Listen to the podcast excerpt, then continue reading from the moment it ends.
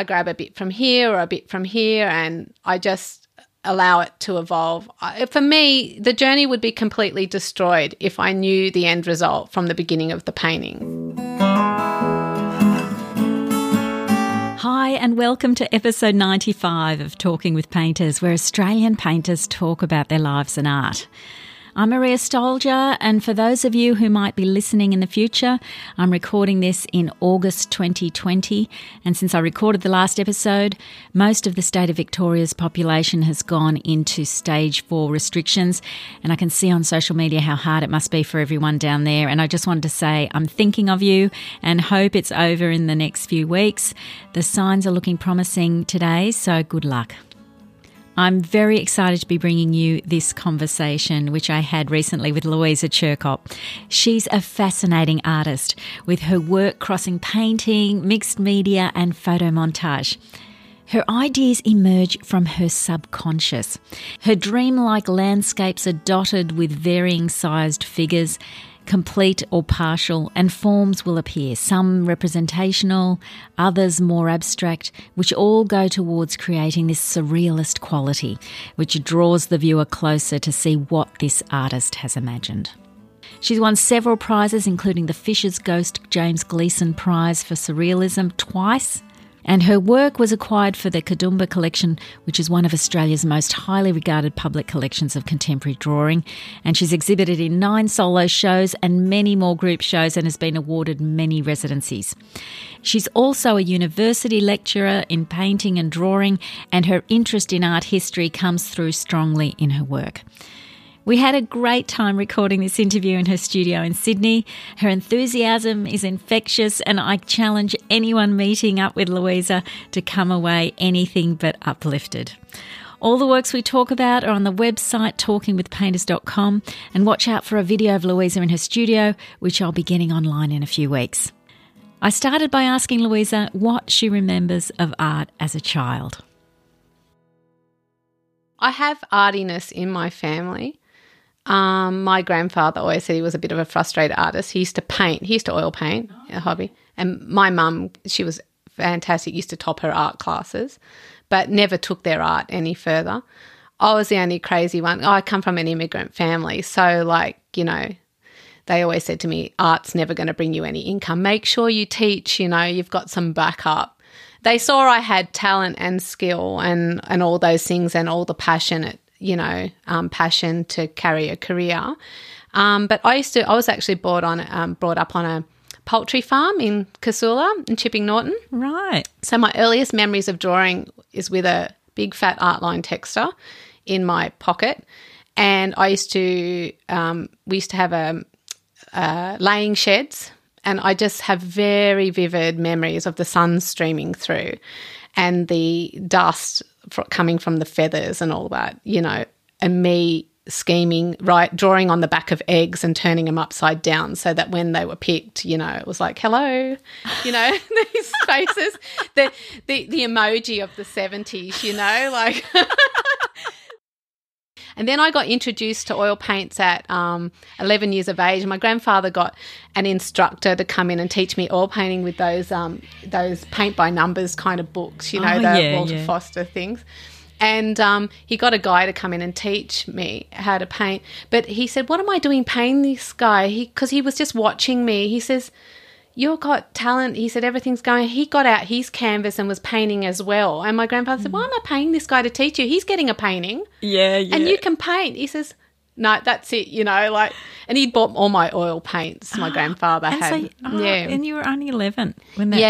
Yeah. That's interesting because I don't think many kids, at that age would be starting oil painting. No, he saw that I had something, so he bought me the oil painting box with all the paints and stuff, but it was just I wanted to do it and he just wanted to foster it a bit, but they never really wanted me to follow the art path as a pure professional, like as a monetary. I had to have teaching or something to back up, which and most artists say wait, do bar jobs and things as well on top of the art. You've got to be pretty lucky if your art's bringing you the only income, but doesn't take, like, it takes a lot of hard work to full commitment. Yeah. So you did art at school, at high school. Yeah. Obviously.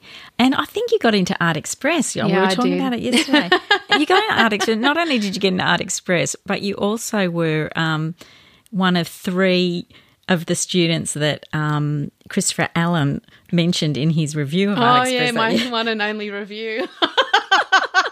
That must have been a thrill. Yeah, it was a bit, actually, because when I did the Art Express, I did this massive work that was the size of a double, carport, and it was to do with birth studies, like about childbirth, because I had a phobia about having a baby, I thought I used to faint at the sight of blood, and, it was a real difficult thought to be hatching this baby. How does it come out of your belly button, kind of thing? Like, how does it? And so I was looking at Gustav Klimt, Gustav Klimt, the Danae, the fetal position, and I bought in Picasso and did this massive work in mixed media, and I locked myself for 2 weeks.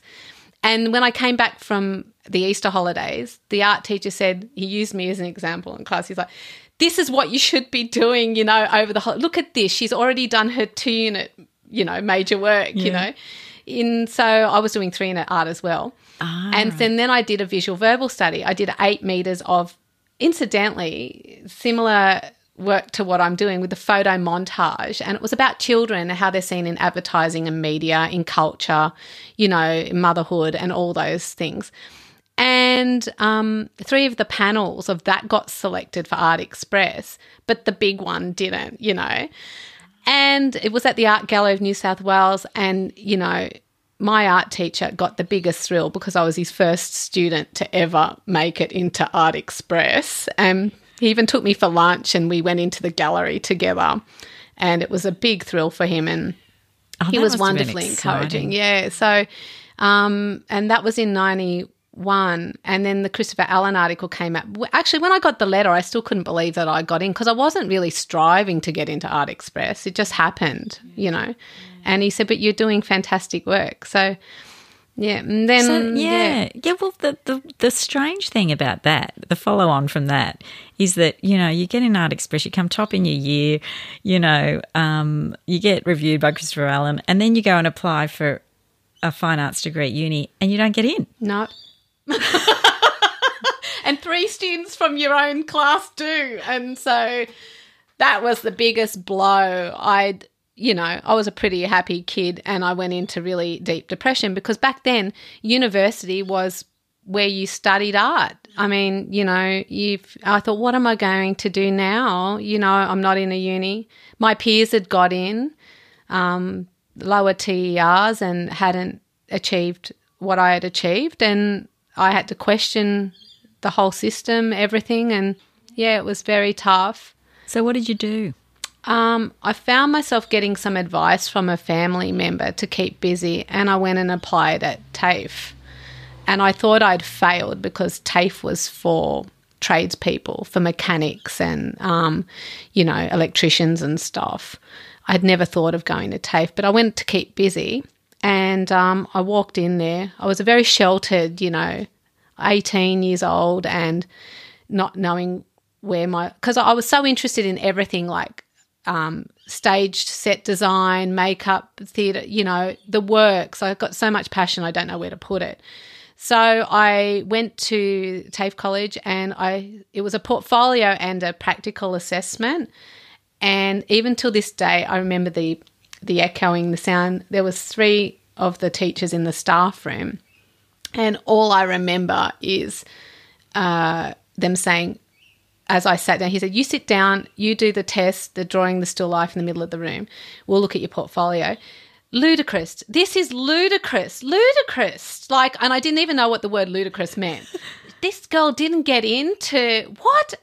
And I heard these footsteps coming out of the girl, stop right there. I didn't even get to put a pencil to paper. He said, you're in. We want you. And I thought, okay, I'm in for this 2-year associate diploma. And I was learning a lot of stuff that I didn't learn at school. And it was all fresh and new to me. And I had great teachers like Roy Jackson and, you know, Bob Bennett's, David Van Noonan, just so many, Deborah Beck, a lot of National Art School teachers. And I wonder whether you learned a lot of things there that you might not have learnt if you went and did a fine arts degree straight off at uni. There was, because we covered everything from sculpture. I guess that's why I'm so interdisciplinary in a lot of ways. Sculpture, photography, printmaking, drawing, life drawing, experimental drawing, objective drawing. You know, we did painting. We did everything. And the good thing was, at TAFE, we could take disciplines into each other. We were encouraged. It was almost like if I had to have an art school, I'd have like a Montessori type of art school where you could move in between mediums to, you know, develop your art practice. And so I was encouraged to do that. In fact, I really wanted to go overseas, so I entered this quest through a soccer club like us, and I won this beauty quest that it was just ridiculous now when I think of it, but... It was a lot of fun. Yeah, I went to this soccer team we used to follow, and I went to help raise funds because they're all. I like doing community things, and yeah. I went there and I won this beauty quest, and then I won this trip to Malta, like to go and talk on national radio with the Prime Minister. It was ridiculous, and I went, and my grandfather spoke with me because he's you know, he was he's in the National Archives with my grandmother in Australia as immigrants in Australia, so he went to talk about himself too. But I was fretting because I was at TAFE and I didn't want to lose 6 weeks worth of work, and I wanted to make it up. So I walked into the head teacher's office and I said, "What can I do to make up these classes?" He said, "Well, you can come to some evening classes and make up the hours." And I was making up double the workload. I was there from 9 till 9 at night and just pumping work out, and I think that helped. You know, it was like an intensive process. Yeah, it was intensive, all right. And I ended up going then from TAFE to uni after I applied for a scholarship with the Art Gallery of New South Wales. It was the Basil Muir and Hooper, and I won that. And so I didn't look back. I went to the College of Fine Arts. Yeah. And then you went on and did your Masters as well. I did Honours, and then I did my Masters. And then I started teaching straight fresh out of college. So basically my grandparents got their wish. Yeah. Yeah. And tell me, so at that time at uni, what sort of, you know, artists were you interested in back then? Oh, well, I went into uni so much better equipped, having all those skills I got in with TAFE, and all I wanted to do is I was interested in artists because I was exposed to a lot of artists at TAFE, but when I went to uni it was like I became almost disinterested in artists and just wanted to develop my own practice. You know, I had one of my TAFE teachers, Roy Jackson, who said to me, "Don't go to uni, just go out into a studio with other artists. You'll be better off." But, you know, I wanted some qualifications and things, and I thought I'd best do that for teaching. There were artists really, I don't know, really. I would look at their work. You know what? I remember being more interested in the artists' lives than their work, because when I looked at their work, I was always interested to see how the artist's life came through that, because that's how I work in my own practice. So that really intrigued me. I loved listening to artists just spiel on about basically what we're doing now. Just you know. How they grew up, their childhood and all of that sort of thing. Oh, yeah, because it's inherent. It's going to come through the work somehow because it's the subconscious. When I left, you know, when I finished uni and did my MFA, it was expected that you could just go out into the art world like it was a job interview. And, you know, back then you would load your car up with paintings. And some places they just say, "Look, just rock up, you just walk in the gallery and just say, 'Hi, you know, I'm an artist and are you interested in looking at some of my work?'" They taught you more to be resilient, just walk in there and just, you know, be confident. And I think, you know, I would load the car up and fill a gallery, the show and a half of work, and they would look at it and I'd get all kinds of responses. And this was just at a time when technology was changing and that, you know, the CD-ROM would come in and you would put your images on the CD, and then you had no contact with the gallery. They didn't know what you were like, nothing. You just have to post a CD-ROM or drop us a CD-ROM, you know. But actually the old school way of taking the works in was really nice because they had to engage with you. It took you half an hour to unload the car, half an hour to pack it, you know, and they would help you pack it sometimes. Did you make an appointment or you just turned up? Some I made appointments and some I just rocked up. Yeah. You know, and can you imagine how many people would have done that? Heaps. Yeah. In the 90s, like 2000, in the everybody did it that way. Yeah. You know, or you'd take pictures in a book, but there was nothing like seeing the real work. So, you know. Well, let's talk about the work now, because your work is extremely distinctive and it is absolutely wonderful. I mean, probably the best way to sort of get into this is if we talk about a painting in particular, because it's hard to describe your work, I think, in a general sense. And although I wanted to ask you about this, because I don't like pigeonholing people, but obviously I think a lot of the word that comes to mind when people see your work is surrealism. Mm. How do you feel about an label like that? Isms don't worry me. I think we need more of them in the art world. In fact, I think, you know, the isms died after postmodernism almost, and no one wanted to know an ism anymore. It's old fad, you know, but I think there's nothing more fascinating than artists coming up with their own terminology for a period or movement or something in their art. I think it's part of the creative studio process and part of art history. I think surrealism, I did for a while try to work out my position. Like, you spend years unlearning your practice after you've been to university, and there's been a lot of surrealist influences in my work. Leonora Carrington, Max Ernst, Frida Kahlo, you know, they've all been in my writings. But at the same time I thought, I'm not sure about this label being a surrealist because, you know, Louise Bourgeois said, I'm not a surrealist, I'm an existentialist. But then there's something about being existential through surrealism that they almost like cross over each other, and I think the surrealist period is most probably one of the greatest periods in art history that really changed art for everybody. The surrealist group had the most inclusive amount of women. There wasn't many of them, but they were there, and even if they were there as muses, either negative or positive, you know, they were there. And so surrealism for me, I've always worked with my inner. So, and I think you're either an artist that really loves to look out and work from objective reality, or you're an artist that works from in, or you might use aspects of both, which I do. And I think, you know, I'm an artist that looks out to look in. That's the way I work. So so I suppose one of the does that answer your question? Yeah, it does answer my question. No, but when you win, like, you know, when you're entering prizes, then you win the James Gleeson Surrealist Award for Surrealism at Campbelltown Regional twice, you know. Yeah, exactly. You start to question, maybe I'm a surrealist. Well, look, you know, we can't deny that there are huge surrealist elements in the work. So things like, you know, disembodied limbs and, you know, dreamlike scenarios. But people use the term surreal, I feel, quite loosely.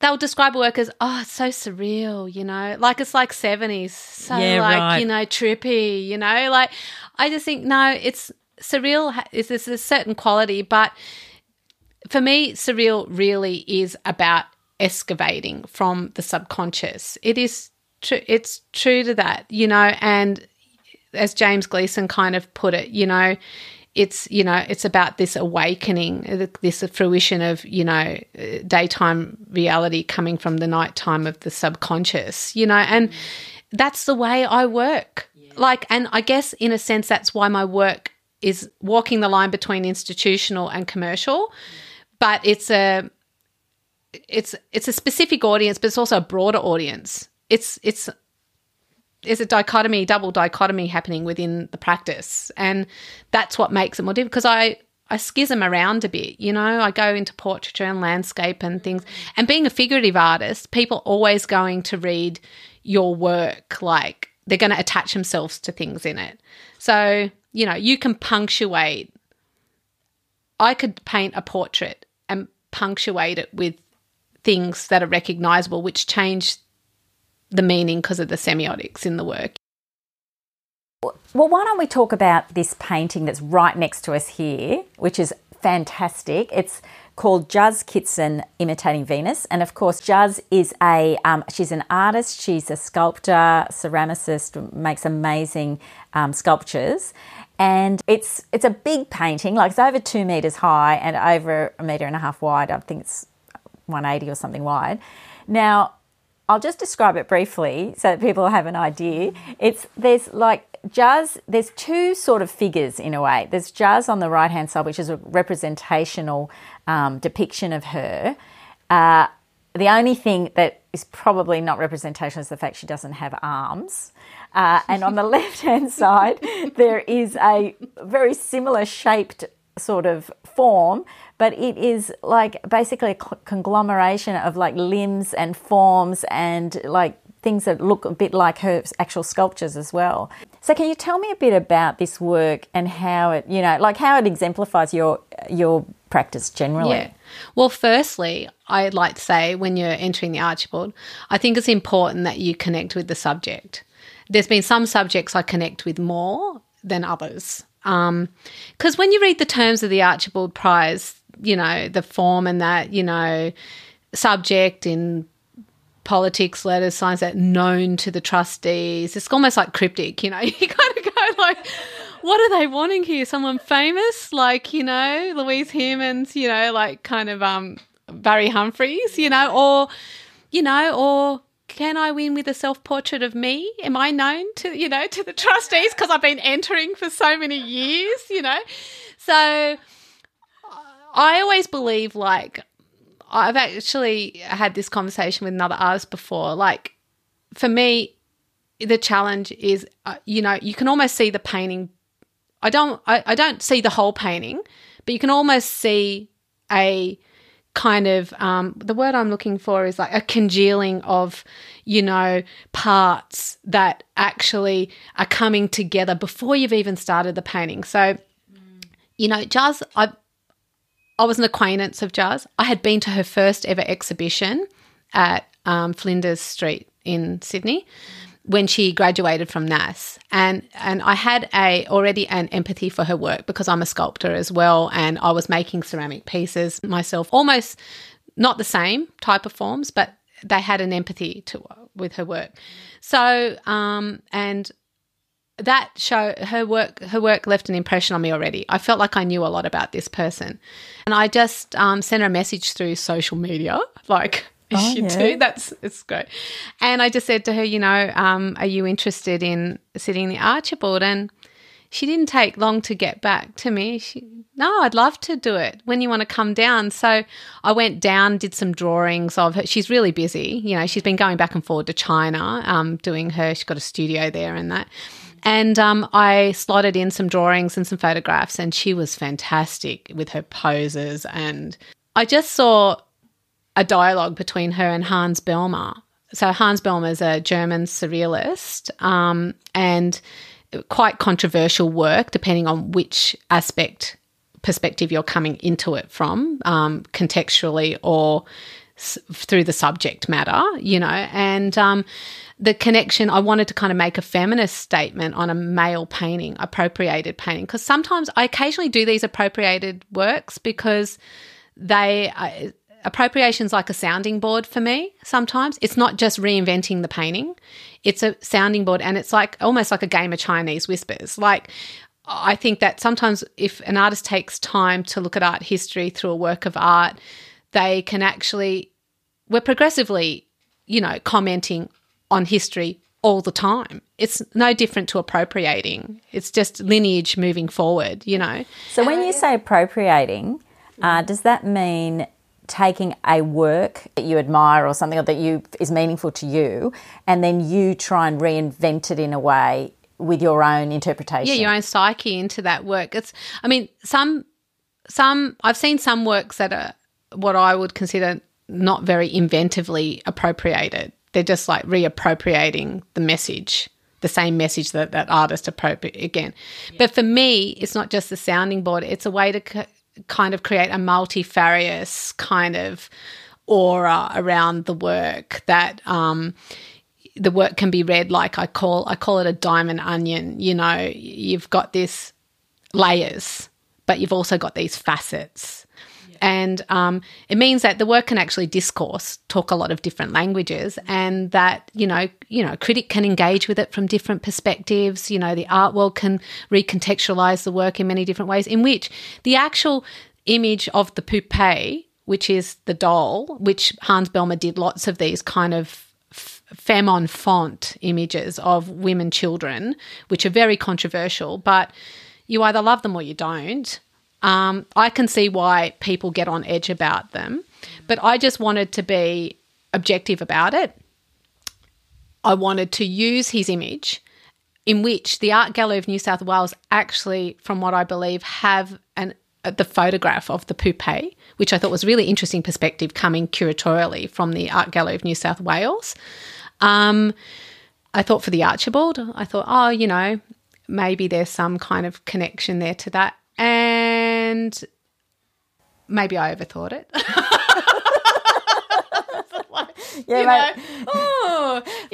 can I get hung? Do you think they would know that that's what you were referencing? I presume they would. Well, some of the trustees might not. Maybe not, you know. But I thought there might have been other curators that might have been hanging around, because it'd be a great day, don't you think, just to be sitting there going, oh, I'd love to be a fly on the wall in that room, you know. Like, when not they that carry they them past. Yeah, well, you know, not that. I mean, in many prize rooms. I mean, I've been on the panel a few times for some art prizes, and it's really interesting seeing – it's almost like opening up a dirty closet, you know, seeing like, did that artist really submit that, you know? Or it's really interesting, like, you know, oh, they chose that work over that. I'm familiar with their work, you know. But I look at, I just thought that having that Hans Bellmer image and that connection was another dimension. And, you know, and I don't think Juz was familiar with his work either. Yeah, right. And so when you do that, so say you do, you are appropriating another work, what I presume you are then tapping into your own subconscious. Absolutely, yeah. So how do you do that? Oh, it's just I think my teaching background knowledge of looking at works for years and showing students works, like that exposure for me has been something that, because my work has quite different dimensions, like it's not cookie cut, like it's not a formula. I just create work through intuition, and I grab a bit from here or a bit from here, and I just allow it to evolve. For me, the journey would be completely destroyed if I knew the end result from the beginning of the painting. So, you know, sometimes some paintings are more formed in my head, sometimes they're not. Sometimes they get destroyed through it. I don't have any clear-cut process. What I wanted to do when I thought of Hans Bellmer is that I wanted to create a painting about – this is such a deep painting, Maria. I'm fascinated. And when I put it on social media, I got so much deep, like, responses. Like, you know, I was disappointed it didn't get in, but I was proud of the painting, you know, because – but, you know – it is a bit – you know, one of the I posted this painting when I notified my followers on Instagram that I was going to be interviewing you. And one of the responses was a bit disturbing. Yeah. Now, you must sometimes get those responses. All the time. Do you? Yeah, because, you know. How do you feel about that? I love it because, firstly, my work is all about enigma. You know, enigma comes from the Greek word to speak darkly, you know, and you need light in darkness anyway. It's there. But people just quickly gravitate to, you know, there's this gravitas towards dark. Oh, it's, you know, a bit grim and all this. But if you sit there long enough, you'll start to feel the light. Well, also, it's interesting that you are doing these amazing, really large works on paper now. Yeah. And they're beautiful. I mean, I think they're watercolour Well, they're mixed media basically, aren't they? Yeah. What is it about the paper that you're interested in? Like, are you sort of really gravitating towards that at the moment? My practice can be so diverse if I let it go because of my TAFE training. Yeah. I want to do so – I'm a sculptor, like, you know, and a painter really. Yeah. I want to go off on every tangent. So the paper for me is a way of satisfying my painting, my drawing. The mixed media is a way of kind of getting physical with the paper, you know, like I can with sculpture. Yeah. But the paper allows for these kind of experimental things that sometimes with the oil paint, the dynamics of the paint you can't get, like, because I work in oils, I work in acrylics, I work, you know, acrylics over oils, I work on linen, I work on canvas, I work on boards. Like I'll work on whatever's at my disposal if I have to. But paint and surface respond differently to each other in every environment. Like depends on, so I always talk about this in my teaching, like, you know, mediums supports materials, you know, like how you can get a different response from the same, you know, same medium on a different surface and all those things. And paper really does it for me. In fact, when I buy paper, I buy a smooth pack and a medium pack. I'm not so keen on the rough stuff, but yeah, I just buy the smooth and the medium, and however I feel on the day, I go, okay, right, smooth or rough, like a rough. That's interesting because one of the most fascinating things I saw on your Instagram was that Kiata Mason, who was a podcast guest. And a friend of mine, yeah. She had sent you these prints of Joshua Reynolds' sort of works from, I think, it looks like the 19th century or something. Yeah. And you had started on that. You had decided to do mixed media works on top of those as like that they were a base. Because when you've got artist friends and you talk to each other, like, you know, you check on each other during the week and see how you're going, and you start feeling a bit maybe low in energy or something, and she's, I guess it was like a gesture of like kind of goodwill to say, you know, you're feeling low, have a play with these, because she actually knew that I used to paint on postcards and placemats. I did a series and holy cards. I used to do all that, and I've got a deck of cards from over 20 years ago, Turner's deck, that I painted. Why don't you just have a play? Don't get so serious, you know. And she sent them to me through. I didn't know they were coming to me. She wrapped them up with a personal joke, and they came in the mail. And you know what? I didn't care at the time. I was really enjoying the gouache and how it was responding to this lithographic surface. And all of a sudden, I decided to see if I could get some more of these, you know. So I went online and realised they were like $80 each. Like... going on eBay for like there. And a friend of mine, Philippa, she said to me, did you think maybe you should photocopy them and then work on them? And I said to her, no, because I won't get the same response from this oily kind of lithographic surface. I said, nah, that's what it's all about for me. I'm going to just like, you know, work over the top. So I just did, and so I've kind of gone back to a bit of that play again, because you kind of forget. And actually, Idris Murphy, who was a lecturer of mine at COFA, he said, go back, it always pays to go back to your old works, just revisit, because you don't realise how many times like you could be recirculating your empathies through the work, you know. And I look back and I saw that, you know, I had been recycling, you know, these images. And I thought, well, maybe I need to return to that sense of experimentation and play again, because it's just I work really well on paper, but I don't like to feel like I need to feel too set in a media as an artist, like, you know, I have to be an oil painter, or I have to, you know, paint like this or work in that, you know. For me, it's a very romantic, fluid thing to be able to, finish that and work with different papers, not ashes, or just work with vintage paper, you know, or cut up.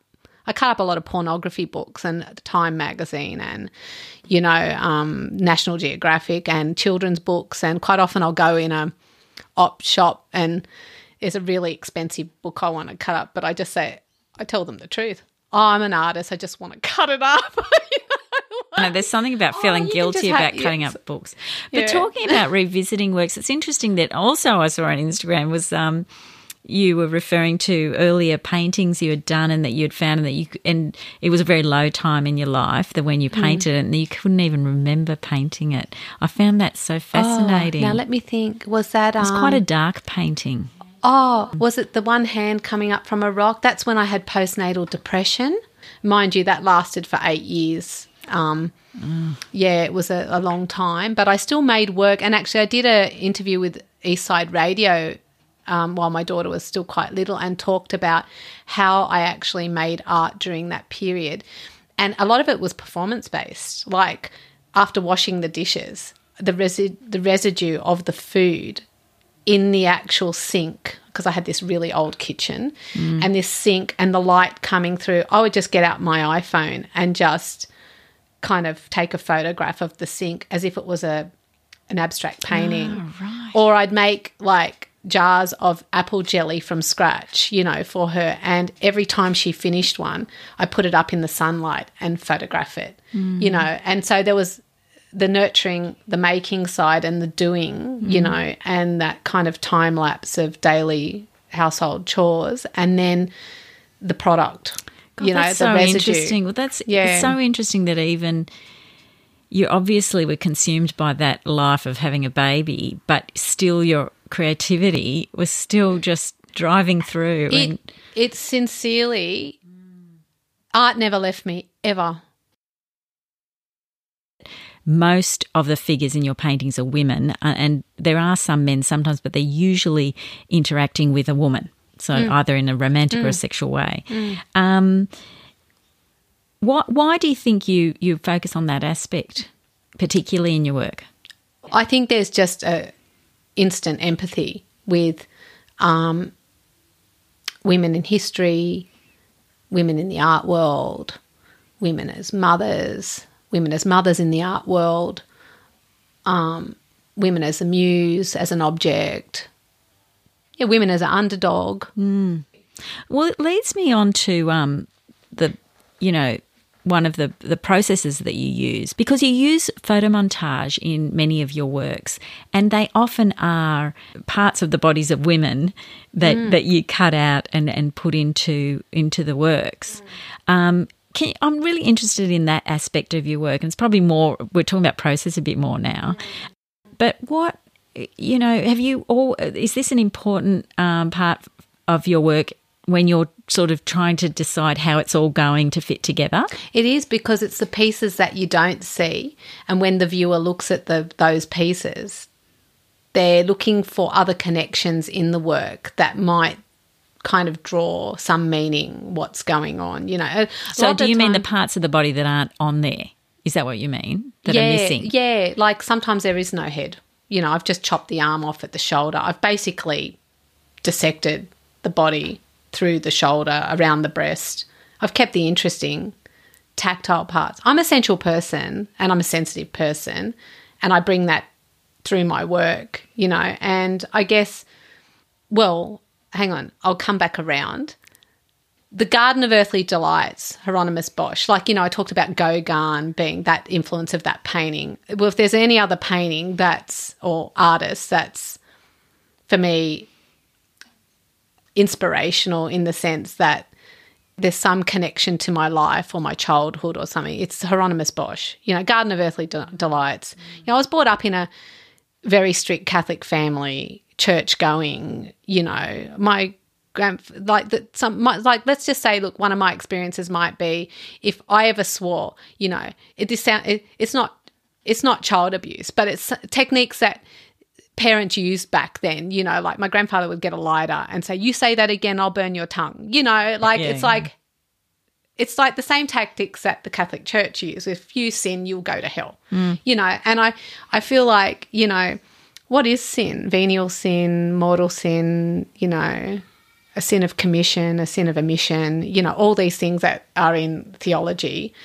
And I look at the Garden of Earthly Delights, I just see a mass orgy of pleasure and pain, you know, like I look at it and I go, you know, and, you know, the one thing about the Garden of Earthly Delights is like these like pools, these like portals of people that are you don't know if they're having fun or if they're like drowning or like, you know. Yeah, there's a lot of activity going on. Yeah, there's a hive of activity. It's the most, and it's huge painting, and it's there's almost this Drost effect going on in it. There's a like, you know, like a painting within a painting within a painting, you know. It's really interesting. And so all that theology, all that philosophy, all those images, all my core beliefs, all my childhood experiences come out naturally through my subconscious in my work. Like it's, I was reading this book by, it's Philip Gaston book there, it's Conversations, and he talks about John Cage saying something to him once where you go in your studio and you walk into your studio with your, you know, your art world, your enemies, your thoughts in your process, your past, you know, and you begin to work, and then slowly, one by one, those elements begin to leave until you're by yourself facing the work. And then if you're lucky enough, even you will leave the work. And I think that's a magnificent, it sums up the process for me, because I always thought it was just me until I started reading this book. I think I'm coming into my studio every day, but I feel like I'm the judge and the, you know, juror and the, you know, the prosecutor and all at once, because you walk in with all this baggage and then you use, I guess my art's very cathartic for me, but you walk in with all this baggage, and as you create, the most beautiful thing is that it comes through frustration, not through satisfaction. So, you know, it's, frustration is one of the most amazing, that's where the enigma is for me, you know, this frustration. I'm not thinking about making a great painting. I'm thinking about what's good for the painting. So you mean frustration as to making it work? Yes and no. More, the hardest thing for me is there's a sense, there can be a sense of satisfaction, great, this work's, you know, finished, or I'm happy with the work. But I'm not looking for the satisfaction when I start the work. Like I'm just looking to unearth something. It's not, I don't, like I said to you, there's no cookie cut process for me. It's, I could end up destroying part of the work or adding an addition that changes the complete dialogue. Now, we were talking before about, you know, your depiction of women in your work, but also I should point out that you're also a great supporter of women in the arts in Australia, and you actually are the founder of a women's art collective called Movers and Shapers, and your first show was called Women in the Land, which I actually opened. Thank you for asking me to open. It was my pleasure. You were the best and most unique.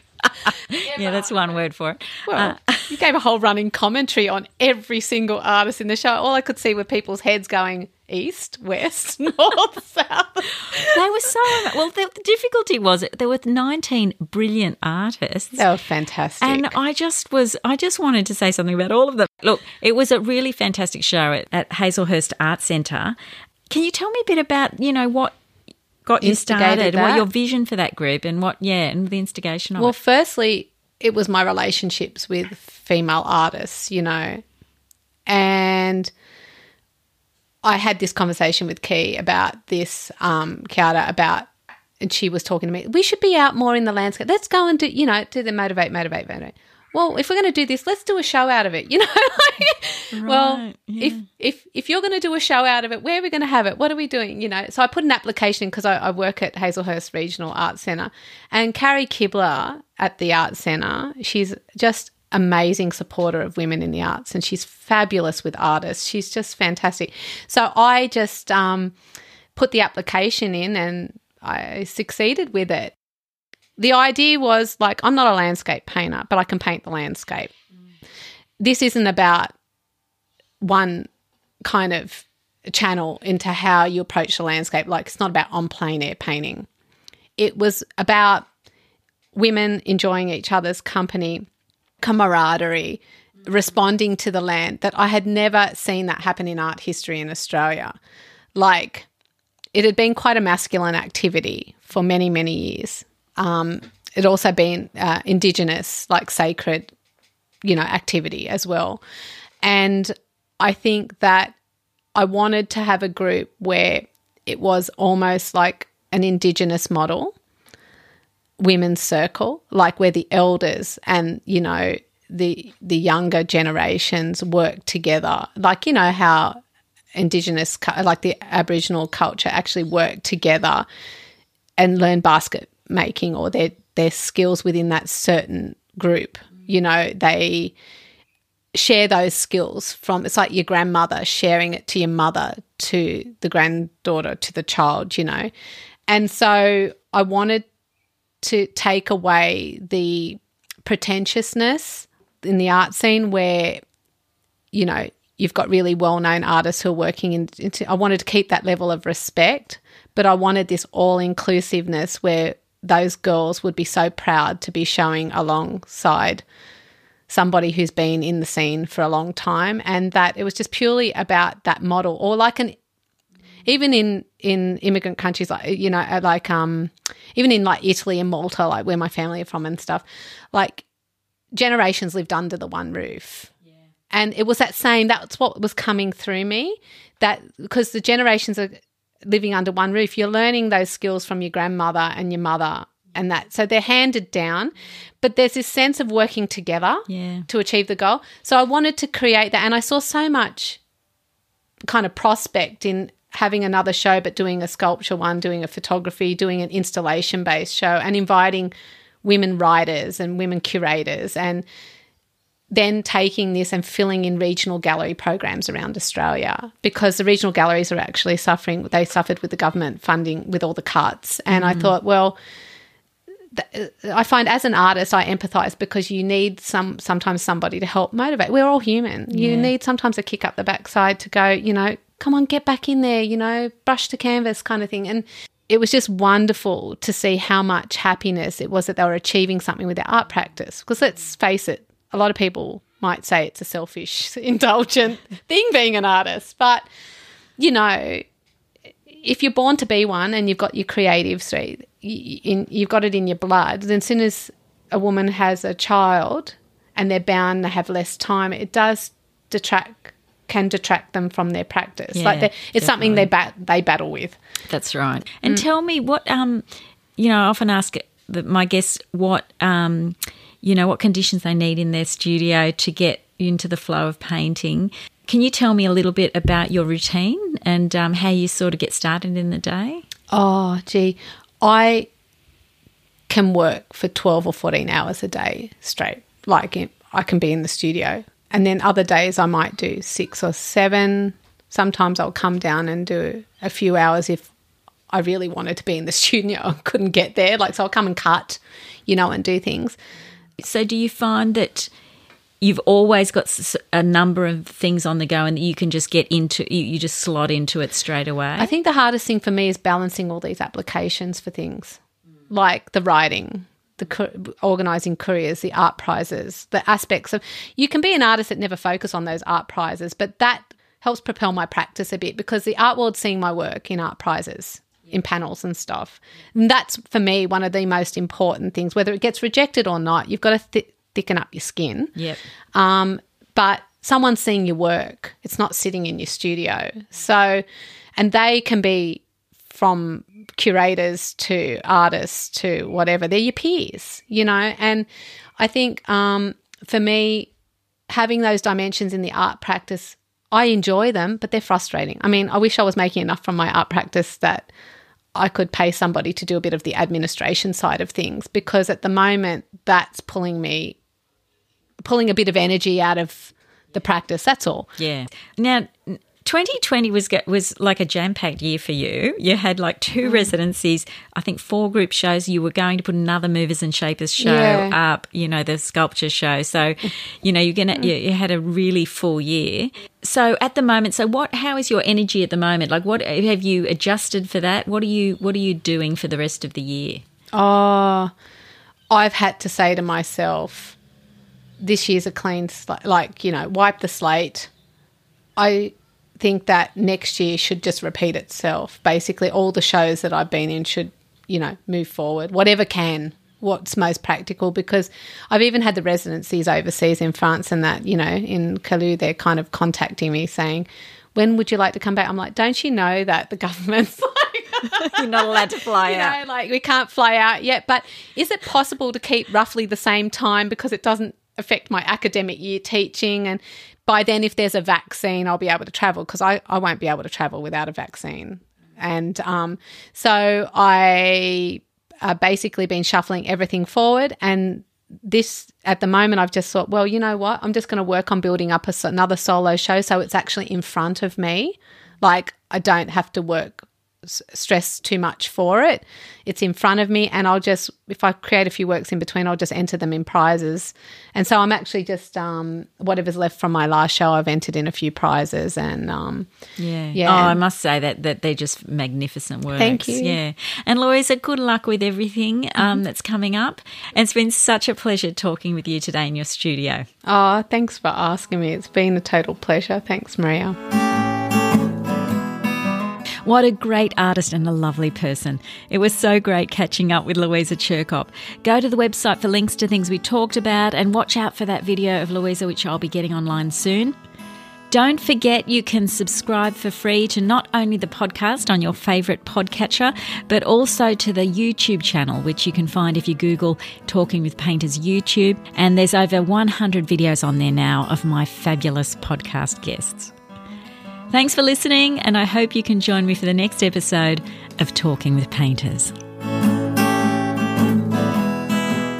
I'm open to the mystery of them. And I think that's been the hardest thing in my art career to deal with, is that my work is forever evolving.